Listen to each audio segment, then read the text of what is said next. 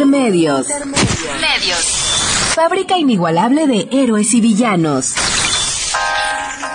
Intermedios. Los medios son más que el cuarto poder.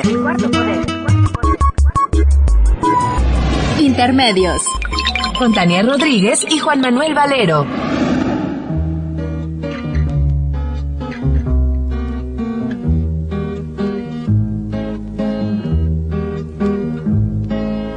Las casitas del barrio alto, con rejas y antejardín, una preciosa entrada de autos, esperando un Peugeot. Hay rosadas, verdecitas, blanquitas y celestitas, las casitas del barrio alto, todas hechas con resipol.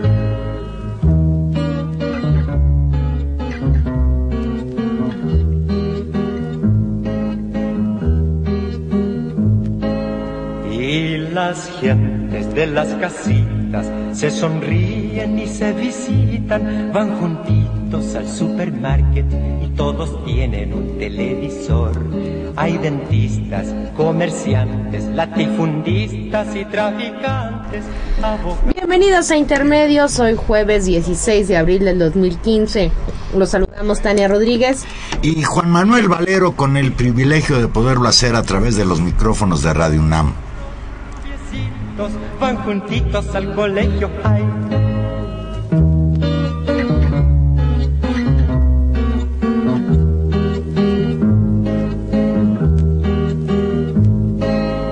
Y el hijito de su papi luego va a la universidad, comenzando su problemática y la intríngulis social.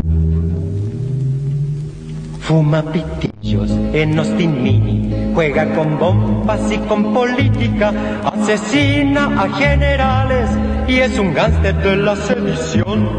Y las gentes de las casitas se sonríen y se visitan, van juntitos al supermarket y todos tienen un televisor.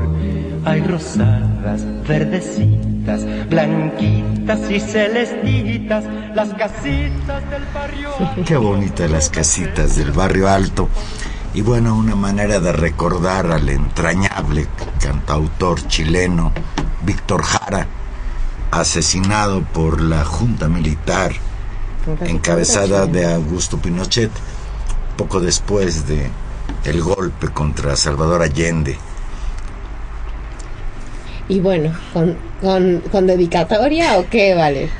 Pues sí, yo creo que sí va la dedicatoria al reportaje que está circulando de la revista Proceso, que circula desde el sábado pasado, reportaje especial titulado Osorio Chong, el gusto de vivir en las lomas, escrito por los reporteros de esa prestigiada revista, Jesús A. Cervantes y Santiago Igartúa. Yo creo que la canción de Víctor Jara, que es muy simpática, se queda corta.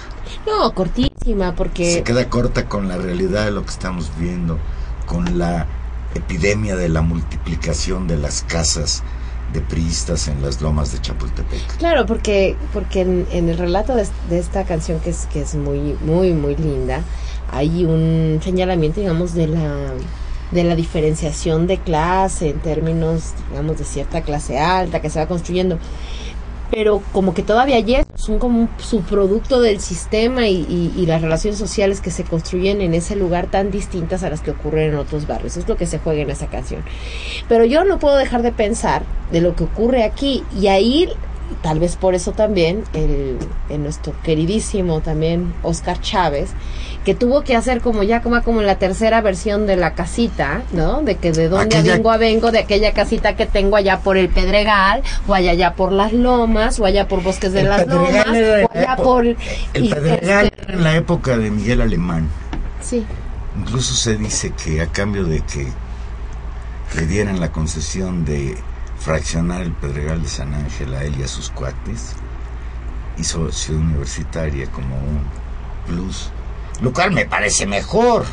Que o sea, mejor, ya, no, Valero, no. Es mejor no hacer una ciudad universitaria que regalarles casas a los que te dieron los contratos. Pero fíjate, esa es la política de a sobra, sobra que algo sobra, ¿no? Leo textual como arranca este reportaje. Osorio Chong, El gusto de vivir en las lomas.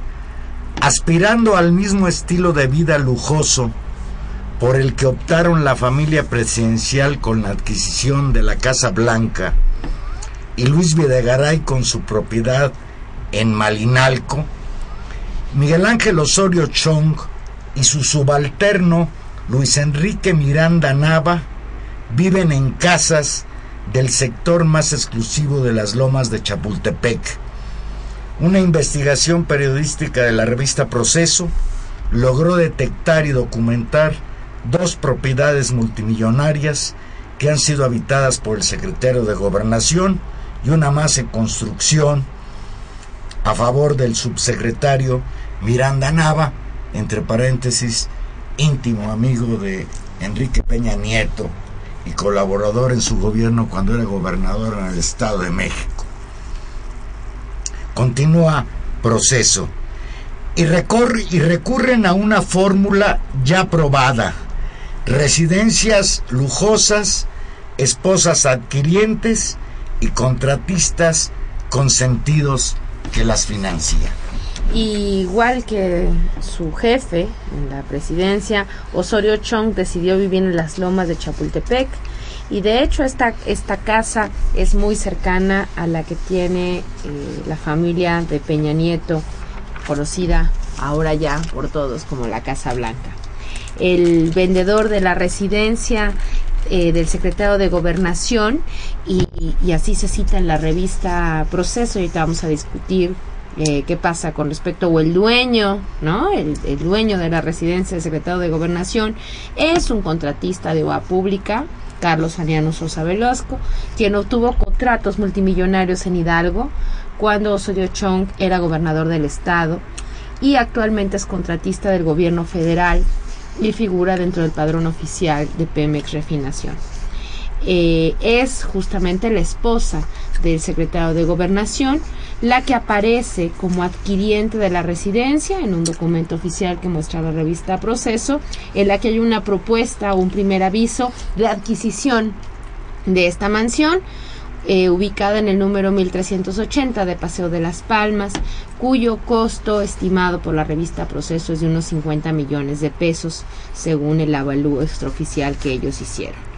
Esta operación inmobiliaria de la esposa del secretario de Gobernación, pues implica algunos términos de conflicto de intereses, y pues digamos que en este caso, a diferencia de la famosísima esposa del presidente de la República, en este caso la esposa de Osorio Chong es funcionaria pública, pues ella se desempeña como, digamos, presidenta, directora del DIF. Qué raro, porque antes la directora... Ah, no, es que la esposa del presidente es la presidenta del DIF. No, ella debió haber sido, pero ella no quiso un cargo honorario solamente.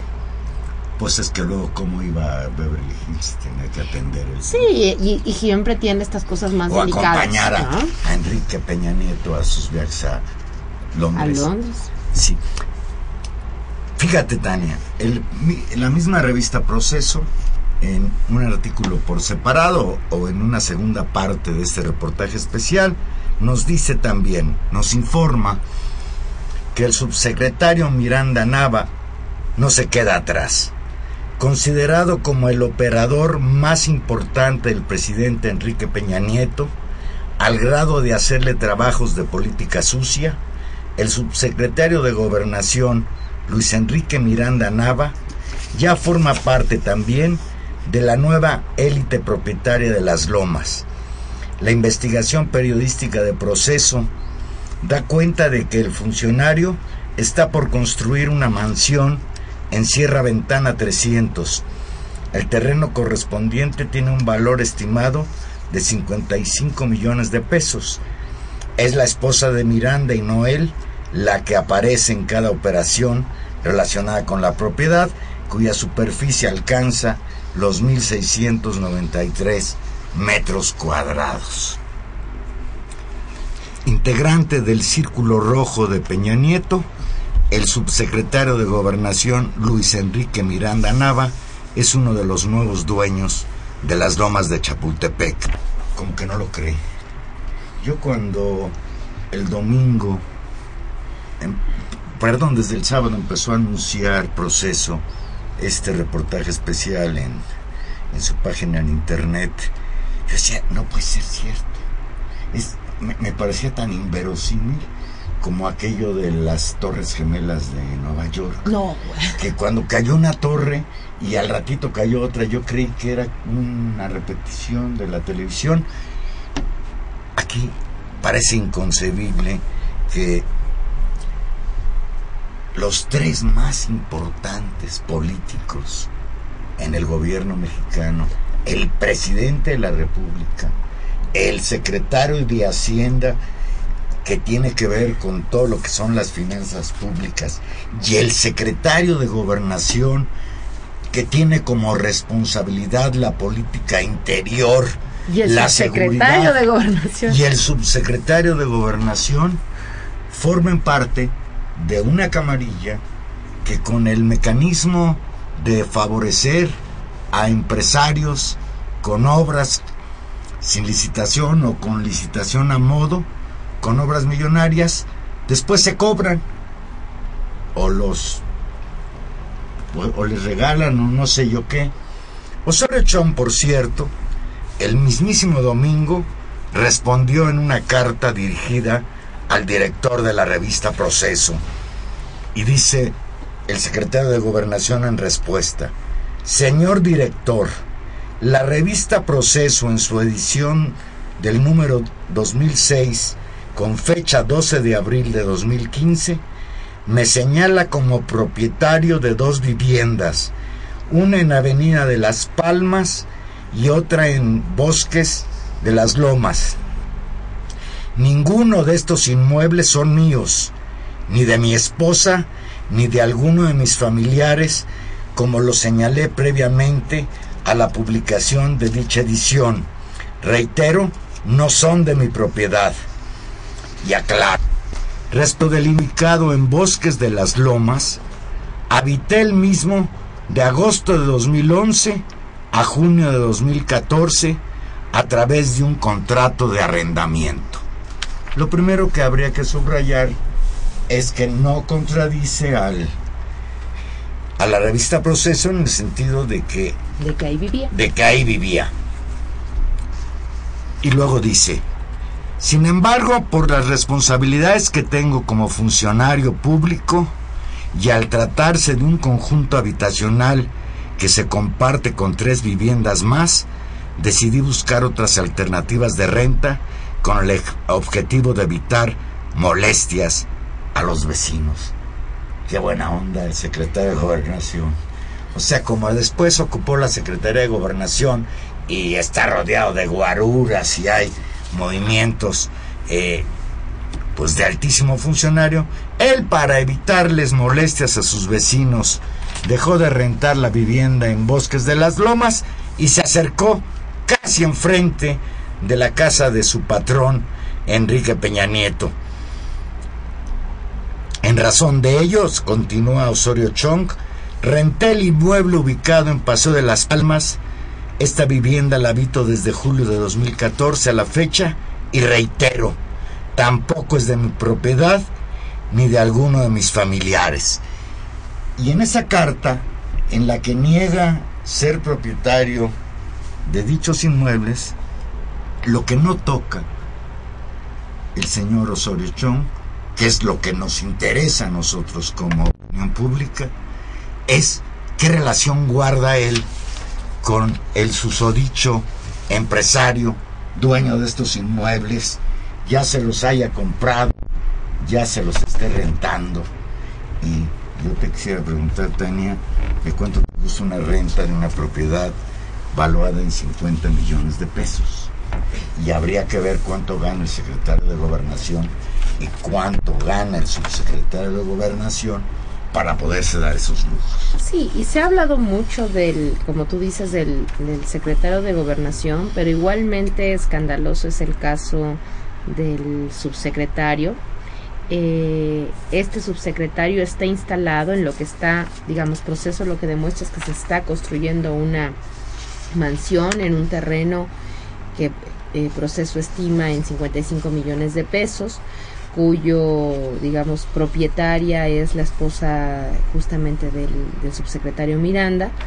Y mientras eso se construye, mientras avanza la obra, el subsecretario Miranda Nava se instala, y leo textual, en una finca de la influyente familia Burillo Azcárraga, repito, de la familia Burillo Azcárraga, primo hermano de Emilio Azcárraga, justamente en la misma zona de Lomas de Chapultepec, en una mansión de 1902 metros cuadrados, resultado de un predio pues enorme, valuado en 83 millones de pesos, de acuerdo con una estimación de este despacho de evaluaciones de Proceso, calculado por peritos profesionales. Sigo leyendo el texto del reportaje de Proceso.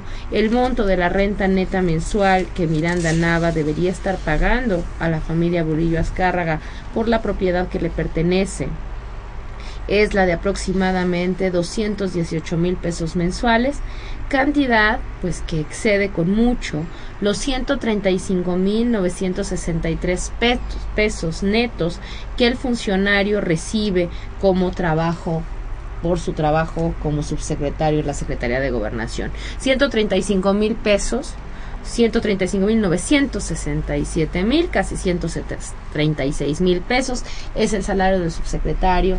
Y pues lo que es interesante aquí es ver si con esos salarios y con lo que han trabajado en su vida, si han trabajado siempre o en los últimos años en el servicio público, si con ello pueden demostrar y cómo han financiado tanto la posesión de estos terrenos o de las intenciones de compra de estas casas, como sobre todo, y también igualmente grave, la renta. Y vamos a ver si esos documentos están en orden, ¿no?, en términos del valor comercial con estos poderosísimos e influyentes empresarios, pues al parecer amigos de ellos, ¿no?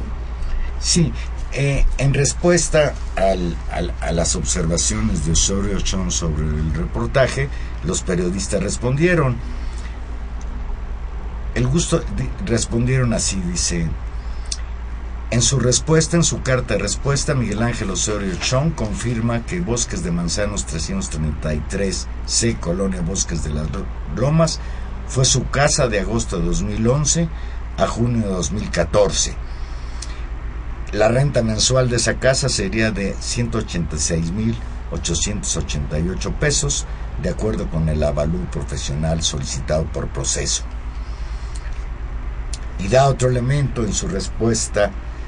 La revista, los reporteros, dice: en su carta el funcionario omitió referirse a su relación con el contratista privilegiado durante su gobierno en el estado de Hidalgo y en la administración federal en curso, el señor Carlos Ariano Sosa Velasco.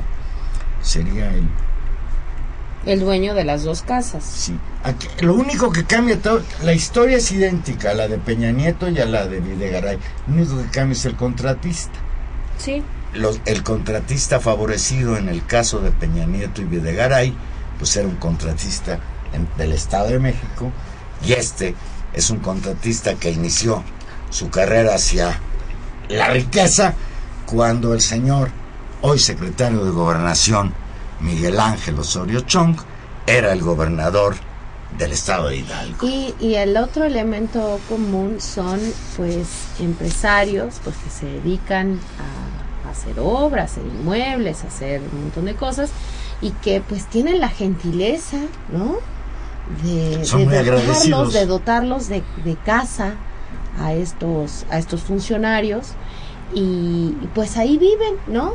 Y no es curioso pensar cómo también hay una decisión pues de rentar unas casas tan caras, ¿no?, a empresarios digamos, ahí el que te, seguramente por su formación de economista tiene más visión es el secretario de Hacienda, ¿no? Que él sí pidió un préstamo con una tasa bajísima que ya quisiéramos todos, sin que gane con un plazo muy cómodo, unas condiciones muy buenas a sus amigos o las constructoras de IGA, y entonces él se está comprando su casa.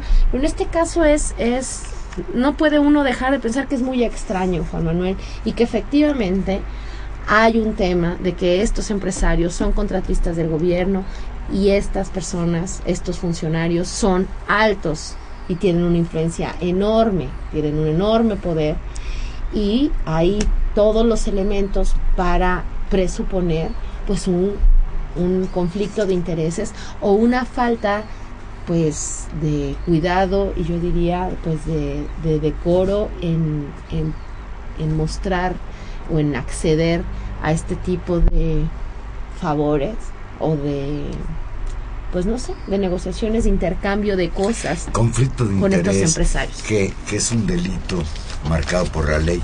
Mira, Tania, varias cosas. La primera, bueno, la respuesta del señor Osorio Chong es insuficiente, pero hay una respuesta más contundente que la que le dio a Proceso. Y la otra respuesta es ordenar que el resto de los medios, la prensa, la televisión y el radio, no hablen del caso. En algunos lugares será por autocensura, en otros seguramente por consigna. Me llama muchísimo la atención que hoy haya silencio frente a este escándalo, y que este silencio coincida con la mordaza que le impusieron a Carmen Aristegui en el noticiario de MVS. Y mira, y hay otra cosa. Tú imagina, Tania, que haces una carrera política y que en tus campañas, en los spots que hoy escuchamos mañana, tarde y noche, prometes el bienestar y que vas a trabajar en favor de los intereses de tus electores. ¿Cómo puedo yo entender que el secretario de Gobernación, que el secretario de Hacienda, que el presidente de la República realmente estén muy preocupados por los problemas de un país mayoritariamente de gente muy pobre, que no puede aspirar, que no podría aspirar jamás a vivir en las Lomas de Chapultepec, y jamás quizás podría aspirar a tener una vivienda propia, aunque no fuera en las Lomas de Chapultepec? Ahí hay un problema de sensibilidad. Y por el otro lado, siempre no hay una sola expresión en la postura de estas personas cuando son literalmente sorprendidos con las manos en la casa. Con las manos en la casa, con las manos, las piernas, el cuerpo entero en la casa, o en el helicóptero, según sea el caso, sí, o en el avión, o en la avioneta, sí. Ahorita les vamos a platicar lo de la avioneta. La respuesta es que esto no trascienda. Luego lanzan a algunos voceros jilgueros de cabecera a decir que la revista Proceso exagera, que es sesgado, que no hay sustento. Y me estoy refiriendo específicamente a Ciro Gómez Leiva, que no lo escucho, pero tengo quien lo escucha y me platica, porque yo hice una promesa de no volver a escuchar la radio por la mañana hasta que no regrese Carmen Aristegui. Confieso que escuché otros medios buscando a ver cómo había rebotado en los demás medios este escándalo bárbaro de que ahora el secretario de Gobernación también le entra a los moches para obtener vivienda en las Lomas de Chapultepec. Y no, eso no existe, más que en la revista Proceso y en contados medios que ni siquiera le dieron la primera plana al día siguiente de que salió ese reportaje. Y eso preocupa muchísimo. Sí, por supuesto. Llama la atención esto que es que tú dices, no hay una réplica en términos de la prensa escrita. Sabemos que de cualquier manera la prensa escrita llega a pocos espacios, pero lo que hay tampoco es un interés de profundizar en el asunto. Algunos medios también, bueno, hay que decirlo, lo mencionan y creo que han sido, es decir, la cosa se ha vuelto mucho más sofisticada, simplemente hay una parte en que se calla y la otra cosa es que se relativiza, no se profundiza en el tema, pasa como una anécdota y en todo caso lo que se señala de manera reiterada es la descalificación, en este caso a Proceso, ¿no?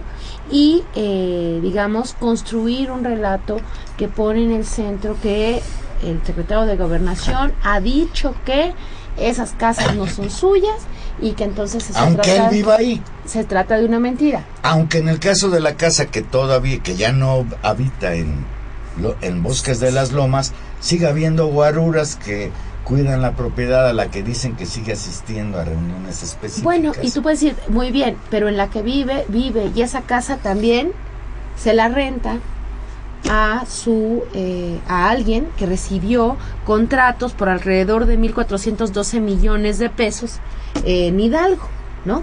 Eso es lo que llama la atención, y ahí, independientemente de si es suya o no es suya, el tema es, habiendo tanta gente a que rentarle la casa, ¿por qué se la rentas a un contratista de tu gobierno? Es decir, eso es lo que nos debe llamar la atención. Es en cierta medida es irrelevante si la está comprando, si no la va a comprar, si la va a rentar, si no, ¿no? Es incluso curioso porque después de una trayectoria de trabajo, la gente... Es muy curioso. A mí no me gustaría vivir enfrente de la casa de mi jefe. Sí. No, por supuesto que no. Sí. Pues como que pierde uno su vida privada, ¿no? Claro. Bueno, y el otro subsecretario, hay una manera de estar ahí todos. Bueno, hay un tema que me parece delicado de lo que tú decías de los medios de comunicación, ¿no? Entonces ha habido una intención de relativizar la nota, ¿no? Dándole en algunos casos, porque nos pueden decir, no, pero sí la dimos, claro, pues sí la das, pero se da no con la centralidad que podría tener si de pronto se descubriera que, pensémoslo para otro actor político, que ¿quién te gusta? Que el hijo del peje tuviera unos tenis de 17,000 pesos. Ah, bueno. Eso sería un escándalo. Bueno, eso fue un escándalo. Sí. Y es un escándalo. Pero mira, ahora que lo dices, es interesante con esta idea que se tiene siempre. Siempre tenemos la necesidad de pensar mal porque como nos ocultan todo, pues y no nos dicen la verdad, tenemos que entrarle al sospechosismo. Hoy sí le dieron mucha cobertura, lo he escuchado, a esta información que da el periódico Reforma, que se interceptó una llamada telefónica entre la candidata al gobierno de Sonora, la señora Claudia Pavlovich, en que está platicando con un empresario sonorense. Y la plática telefónica entre la candidata del PRI, el Partido Verde y el Panal, ¿cómo se llama el Panal? Nueva Alianza. Es que ya con eso de que son el turquesa, sí, bueno, esos tres partidos que hoy parecieran un solo partido, tres partidos distintos en un solo Dios verdadero, sí, apoyan a una señora que platicando con un empresario le pedía su avión o su avioneta, ella creo que aclaró que era avioneta, no avión, para ir a Las Vegas. Y no tiene nada malo que la señora vaya a Las Vegas, incluso está bien porque es en plena campaña, entonces pues menos va a mortificar no, eso fue hace un año. A la población. No, así es de hace sí. Un año. Ah. Bueno, esta señora como senadora apoyó a la causa de este empresario para que le dieran contratos. Creo que de obra, de carreteras, etcétera. Sí. Y ahora pues le puede hablar por teléfono y decirle, oye, pues préstame tu avión para ir a... Sí. Ahora, digamos, este proceso se está aclarando. Al parecer hoy salieron justamente ya a declarar que este empresario no ha ganado ninguna licitación sobre la carretera que se está construyendo en territorio sonorense con el gobierno federal.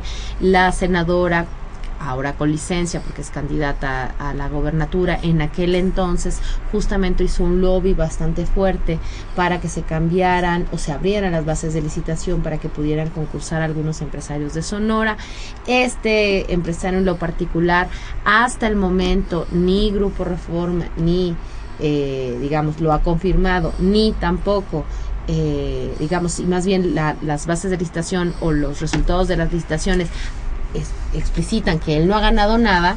Bueno, no importa, y eso fue hace un año. El tema es que estamos aquí otra vez ante políticos que tienen una relación bastante peligrosa con los empresarios, en los cuales piden favores y donde los favores, como bien lo ha señalado la teoría antropológica desde hace mucho tiempo, hay una política del intercambio de los favores en todas las culturas, ¿no? Hasta en las más ancestrales, tal vez ahí sería una práctica muy añeja, pero que en términos políticos, justamente como eso es una posibilidad, se construye esta idea de choque de intereses y de que tú no debes beneficiar a los cercanos con tus decisiones públicas, y por otro lado que los intereses privados deben estar también siempre como en normas muy claras de relación con estos hombres y mujeres del poder público que después tienen en sus manos un montón de fondos que son dinero de todos nosotros, que sirven para hacer también grandes negocios, ¿no? Eso es lo que está en el fondo del tema. Y son esos mismos empresarios que ahora ya los hemos descubierto en la variante conseguirles casas a los funcionarios en las Lomas de Chapultepec, los que también les dan dinero para que después estos partidos políticos compren el voto de los más pobres, de los que no tienen alternativa, ya no digamos de una casa en las Lomas de Chapultepec, sino de un pequeño departamentito de su propiedad en donde sea. Vamos a hacer una pequeña pausa y aquí regresamos. Recuerde que estamos en vivo, llámenos 5536-8989 o la sin costo 01850-52-688.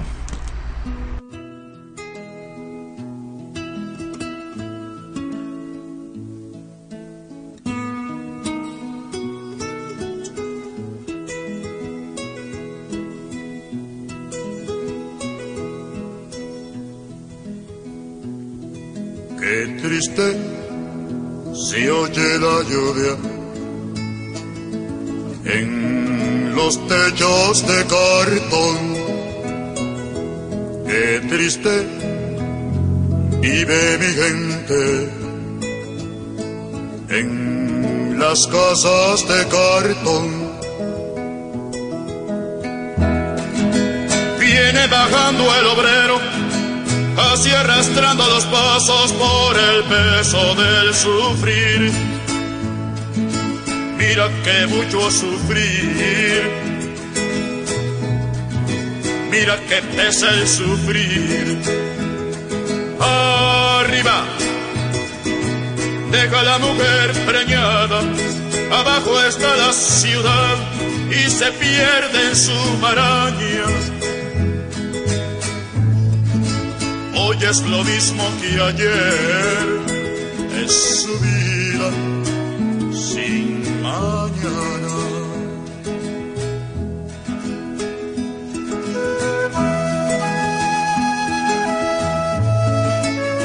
Ahí cae la lluvia, viene el sufrimiento, pero si la lluvia pasa, cuando pasa el sufrimiento, cuando viene la esperanza. Niños color de mi tierra, con sus mismas cicatrices, millonarios de lombrices. Y por eso, qué tristes viven los niños en las casas de cartón. alegres viven los perros. Casa del explotador. Usted no lo va a creer, pero hay escuelas de perros y les dan educación.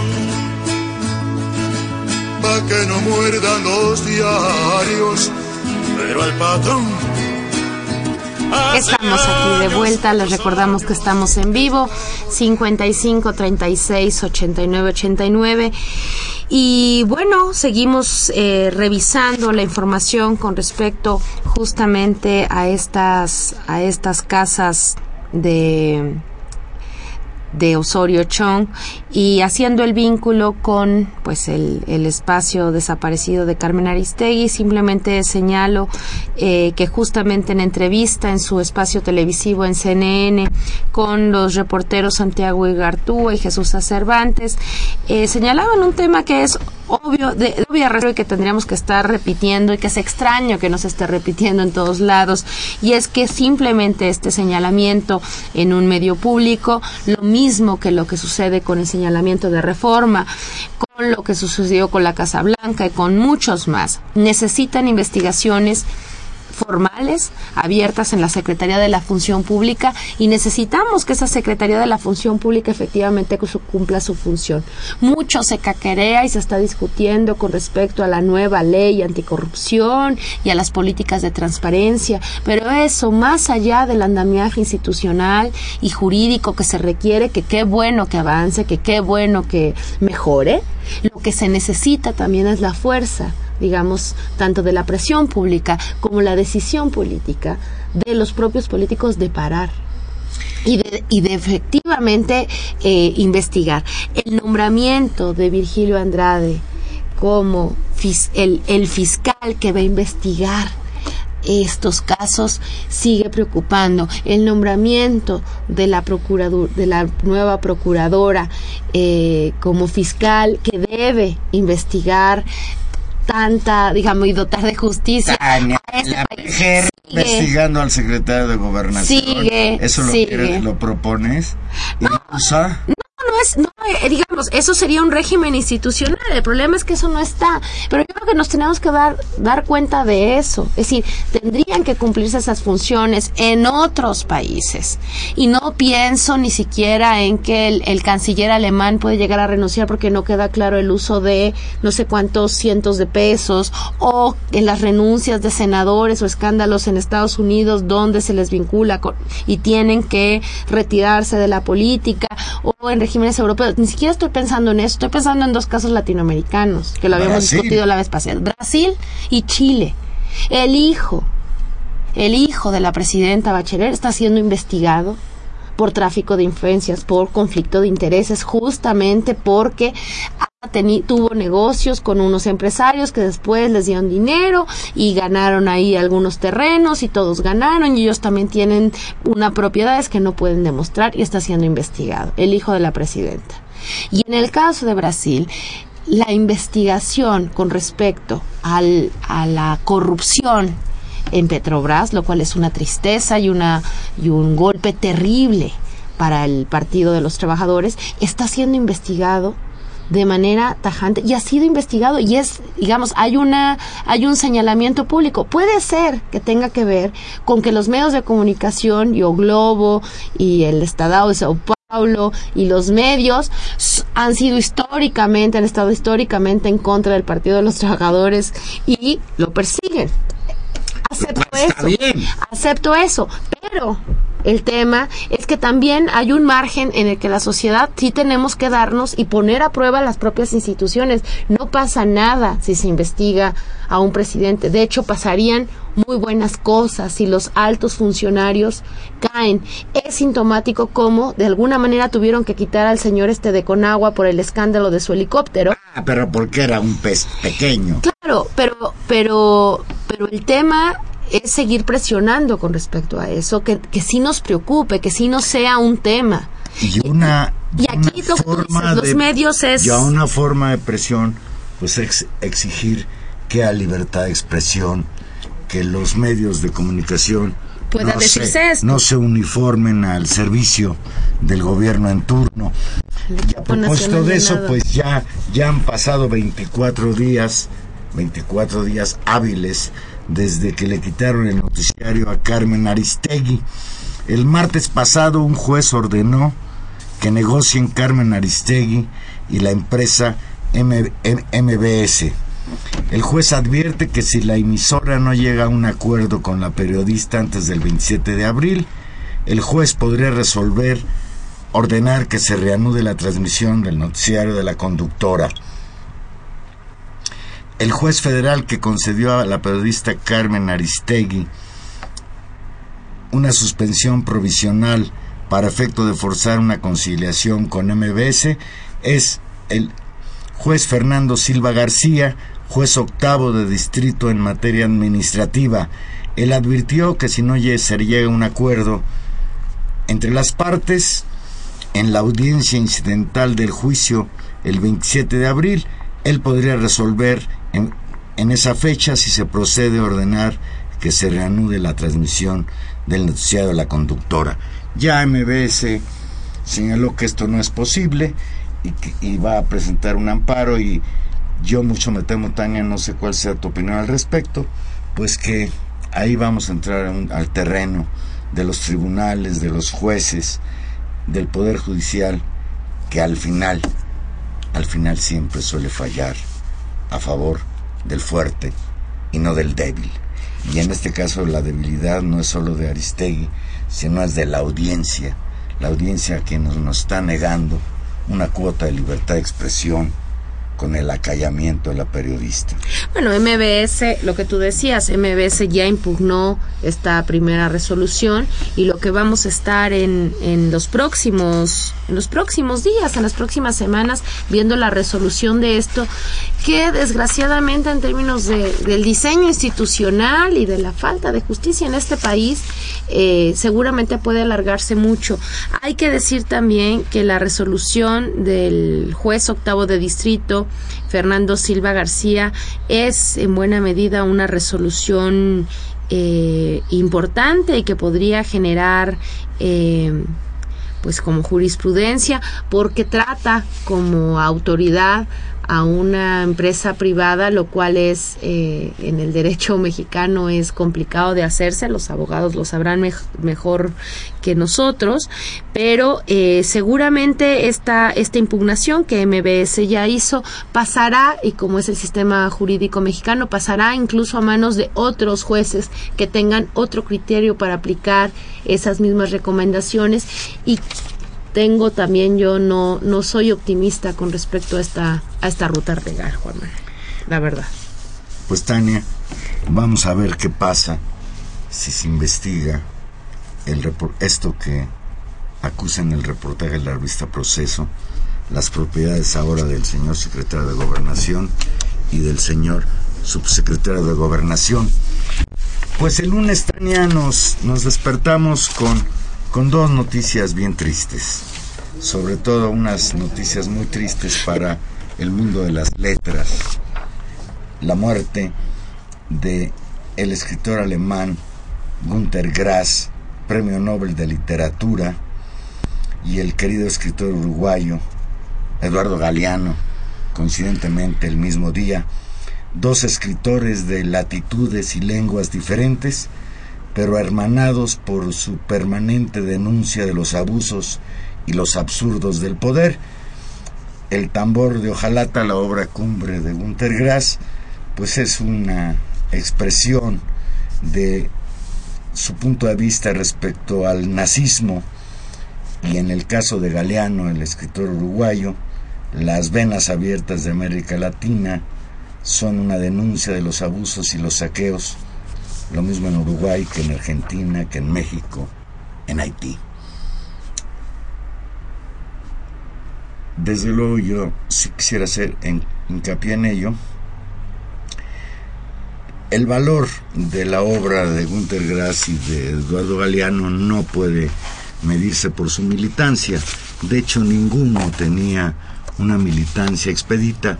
Quizás en el caso de Galeano, sí más marcado su confrontación primero con la con la dictadura uruguaya, que incluso lo obliga a exiliarse a Argentina, y estando en Argentina tiene que salir de Argentina porque llega Videla al poder. O sea, iba de dictadura en dictadura. En el caso de Günter Grass es diferente. Günter Grass escribe como su novela más importante El tambor de hojalata. Después escribe dos novelas espléndidas también, El gato y el ratón en 1961 y Años de perro.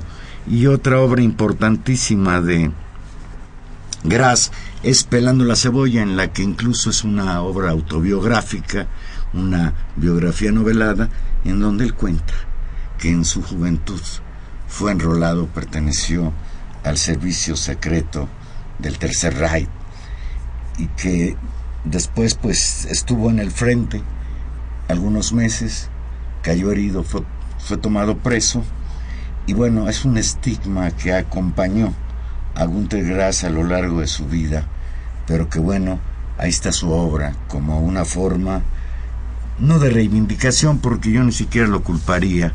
Tenía 17 años en condiciones muy difíciles en las que te enrolan. Y lo que habla después, digamos, de las posiciones de vida, digamos, en este caso es su obra, y con eso bastaría en muchos casos de otros escritores que tienen, digamos, posiciones políticas o momentos en su historia un poco extraños. Pero en este caso, en el caso de Günter Grass, no solamente es lo profundo y la fortaleza de su obra, sino también de sus convicciones con respecto a los asuntos del mundo, donde de manera reiterada siempre fijó posición, y yo diría que generalmente una posición del lado de la libertad, de la posición del lado de la justicia, de la posición del lado, digamos, de ponerse a favor o en contra de los grandes poderes, ¿no? Y creo que eso reivindica su postura ante la vida y su postura política, que sin embargo, como tú decías, fue tratado este episodio que él mismo revela, del cual hace una reflexión, como un estigma, y me parece que ahí hubo un trato como muy, muy duro de cierto sector de la intelectualidad y de la prensa, y tal vez de algunos sectores sociales con respecto a Grass, ¿no? Pues se nos fueron dos escritores muy grandes, muy, muy importantes. La huella de Eduardo Galeano en las juventudes latinoamericanas del siglo pasado sigue estando vigente. No sé yo qué tanto sigan leyendo los jóvenes actualmente a Galeano. Claudia López dice: todos esos personajes del PRI son ladrón, no sé qué dice, cínicos, inmorales, indolentes, sociópatas, por eso son amigos y muestran su despilfarro, su desprecio, perdón, por la demás gente. Creo que es un buen resumen de Claudia López. Dice Ricardo Delgado, que nos habla de Álvaro Obregón, gracias Ricardo, que la canción de Víctor Jara con la que abrimos en realidad es una traducción de una canción en inglés que se llama Little Boxes. Tienes toda la razón. La canción original es de Malvina Reynolds, efectivamente, a ver si la ponemos en inglés la próxima vez. Ahora, nosotros queremos mucho a Víctor Jara. Dices que su opinión pierde en la traducción, que es muy bonita la original. La escucharemos, pero bueno, tenía que ver con este cariño que le tenemos a Jara.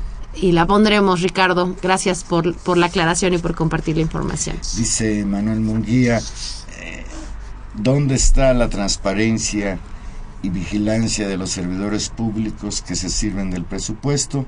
No hay que votar por aquellos partidos y políticos que ya nos traicionaron. Ese es caer en lo mismo, en el círculo que de la política ha hecho un negocio corrupto. Y mira, a propósito de esto que dice Manuel Munguía, tú escuchas los spots. Los spots reproducen. Sí. Es decir, ¿de qué se acusan los partidos? ¿De qué acusa el PAN al PRI y ahora el PRI al PAN? De corruptos. De tráfico de influencia. Sí. Hoy anda circulando ya en las redes sociales que las hijitas de Gustavo Madero, el presidente nacional de Acción Nacional, les encanta viajar viajan a muchos lugares, calculan quienes hicieron la cuenta de estos troleyenses, sin embargo, ¿sí? que se han gastado en un año y medio alrededor de 10 millones de pesos en sus viajecitos. Pues está padre viajar, ¿no, Valero? Pues sí. Pues qué bien, qué bien, sí, qué bien, pero por las chicas, pero ¿de dónde sale? ¿Sabes qué? Creo ¿Te acuerdas de Chicoche? Yo Chicoche siempre lo quise mucho. ¿Quién pompó el viajecito? ¿Quién pompó la casita? ¿Quién pompó la casita? ¿Quién pompó avioncito? No, ese es el asunto. Y yo creo que estamos llegando, y esta exhibición, a mí me interesa este tema de las campañas, a ver si después hacemos un análisis de los spots, lo prometemos, ahora que estamos sometidos a ellos, a ver qué podemos decir de ello. Pero efectivamente eso está en el centro. Y si está en el centro, tiene que ver con que estos dos partidos, o sea, sus encuestas, sus análisis de opinión, les están diciendo que este es un tema que está en la sociedad mexicana porque lo están midiendo. Y están buscando o salpicar a todos, o relativizarlos, o saturarnos, o que todos somos corruptos. Y eso es gravísimo, porque incluso se hace como algo muy natural. Claro, sí. Pero que se responsabilice a un partido o al otro. Y ese es un juego. Y vamos a ver qué resulta de esa estrategia. Pero lo que me parece más interesante de lo que puede resultar de esa estrategia es que lo que sí hay y se comparte, porque uno a donde vaya, con quien hable, el tema de la impunidad con la que han robado y muestran su dinero y se hacen millonarios, y la política se ha convertido en una manera de hacerse rico, sí genera mucha indignación. Yo sí creo que eso ha crecido de manera enorme en la sociedad mexicana, que la exhibición de la riqueza, digamos, o de las casas de la familia presidencial, que siempre nos enterábamos al final de los sexenios y que hoy nos enteramos tan pronto, y no solo de él, sino de los funcionarios de primer nivel de su gobierno y de todos los demás, y eso en el nivel más grande, pero también en los pequeños niveles de los gobiernos más bajos, sí ha generado un estado de ánimo colectivo y una sensación de enojo con respecto a eso. No sabemos a dónde vaya ese enojo, porque ese enojo puede convertirse en desilusión, en desánimo, en cinismo, o puede convertirse en otra cosa. Pero lo que creo que sí está de alguna manera en efervescencia es esta conciencia de que a este uso patrimonial de los recursos públicos por parte de los políticos es excesivo, que siempre ha estado, pero que esto se pasó de la raya, que hay una ostentación y un mostrarse, la posibilidad que dan también las redes sociales y los medios masivos de comunicación de mostrar la riqueza en la presión cotidiana de todas las familias de llegar a la quincena. Ver esos lujos indigna, necesariamente indigna, y vamos a ver a dónde lleva ese estado de ánimo, Juanma. Yo creo que ahí se está jugando con fuego. Ya veremos. Yo tengo mis dudas. Dice Rebeca Gutiérrez de Álvaro Obregón, dice: el Partido Verde miente. Se siguen cobrando cuotas en las escuelas, los animales de los circos serán sacrificados, el partido debería hacerse cargo de ellos. No, pobres imagínese, bichos. No. Imagínese a una jirafa en manos del niño verde. En manos del niño verde. No. En eso no estamos de acuerdo, Rebeca. En todo lo demás sí. Dice: y sobre los vales de estudio, a menos que revivan las academias Vázquez, dudo mucho que los valgan. Es increíble este Partido Verde, que además es de un cinismo fenomenal. Sigue cometiendo fraude electoral, porque es una manera de hacer y fraude pagan electoral. Multas.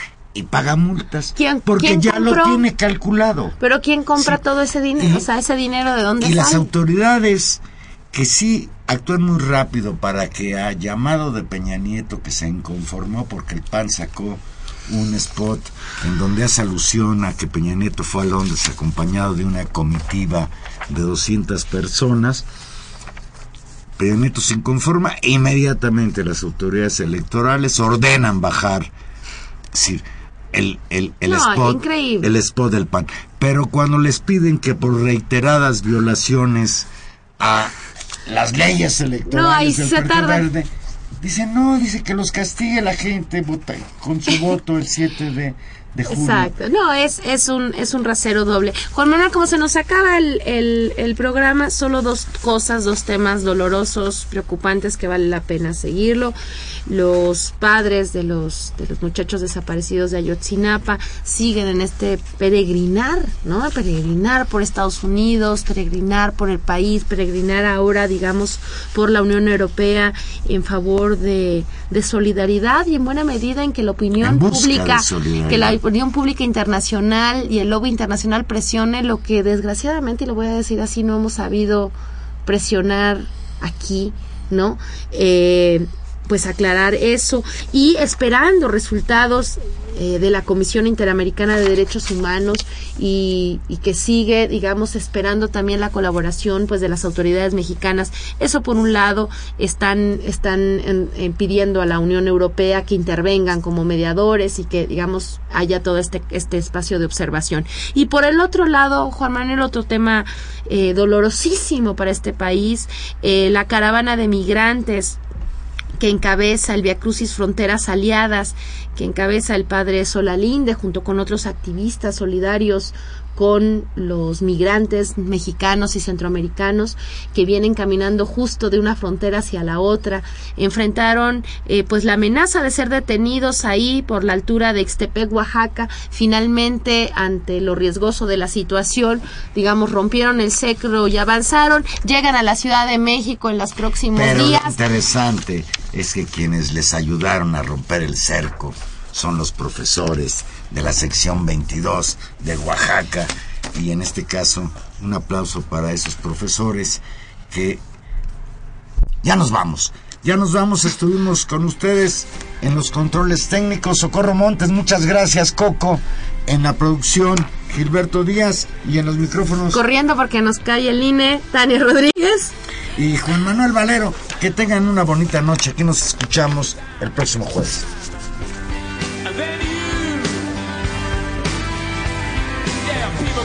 Everywhere I thought you found a ball, they thought that they were just kidding you.